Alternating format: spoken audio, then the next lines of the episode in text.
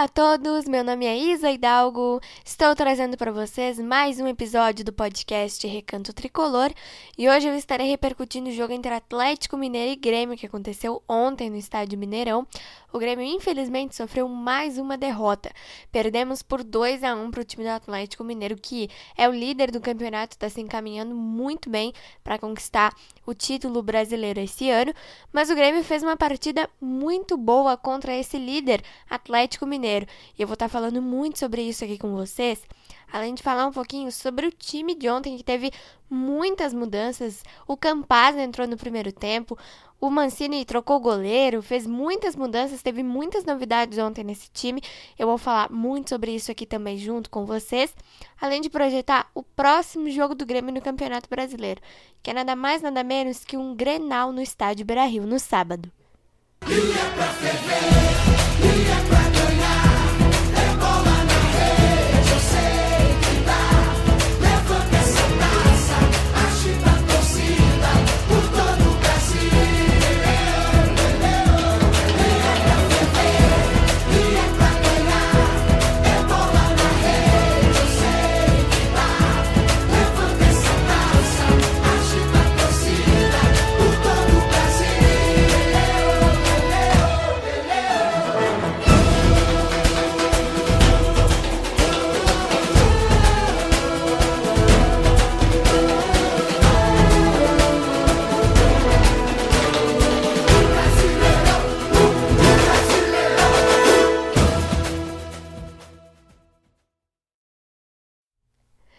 Bom, gente, vamos lá então começar nosso episódio de hoje falando do jogo que, como eu falei para vocês, aconteceu ontem no estádio Mineirão em Belo Horizonte.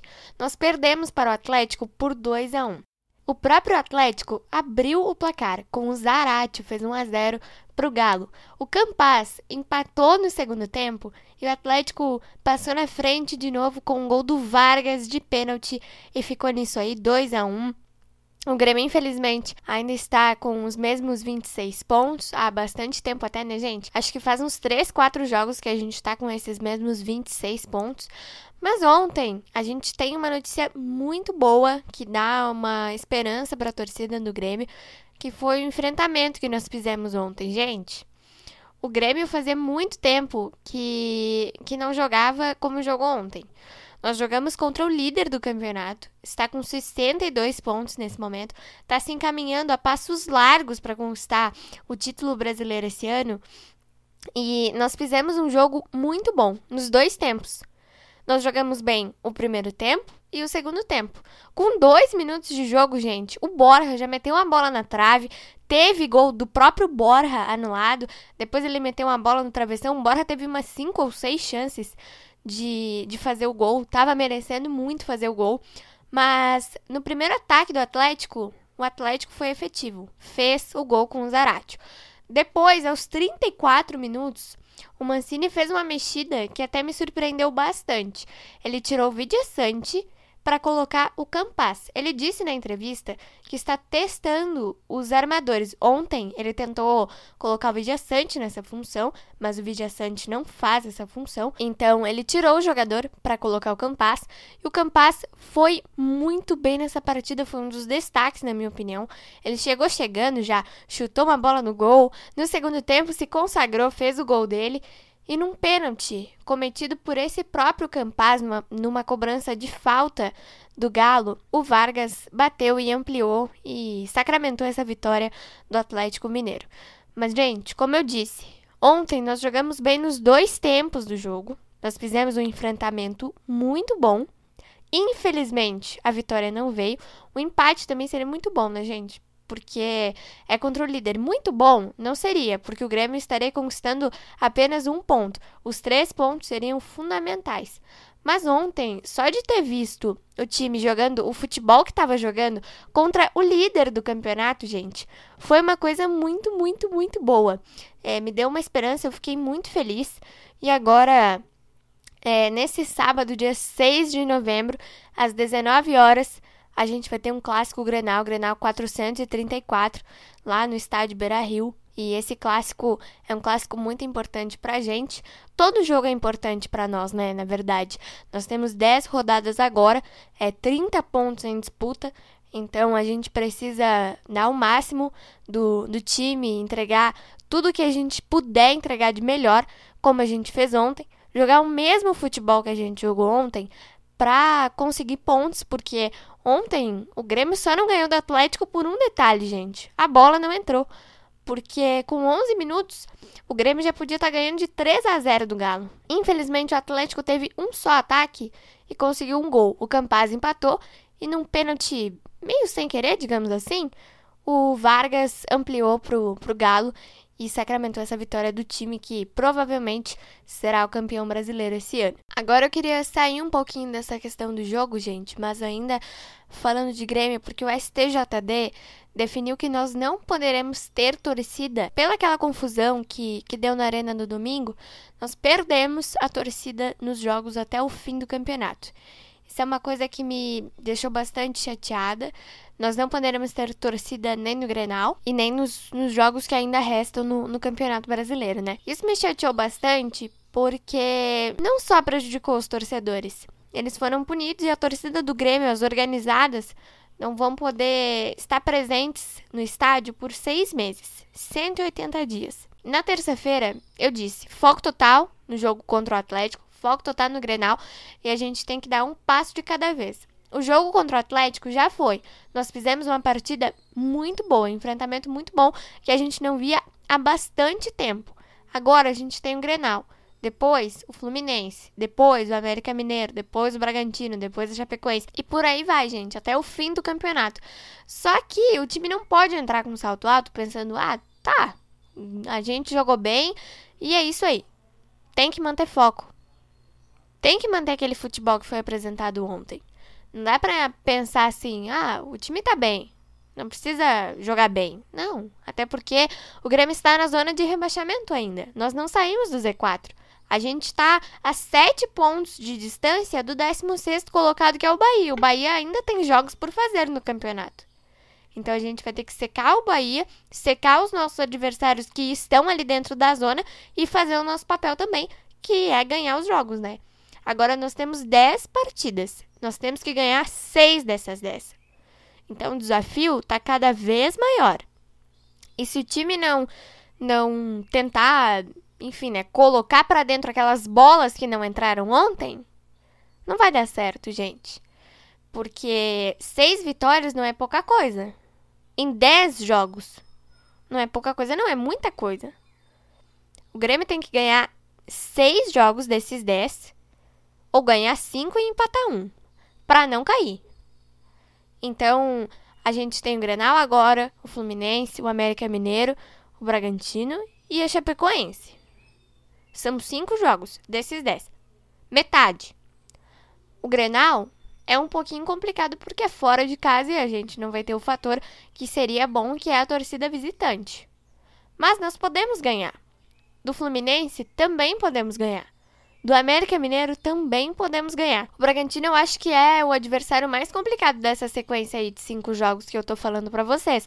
Mas se a gente se desempenhar, dá para ganhar, porque ontem o futebol que a gente jogou contra o Atlético foi muito bom.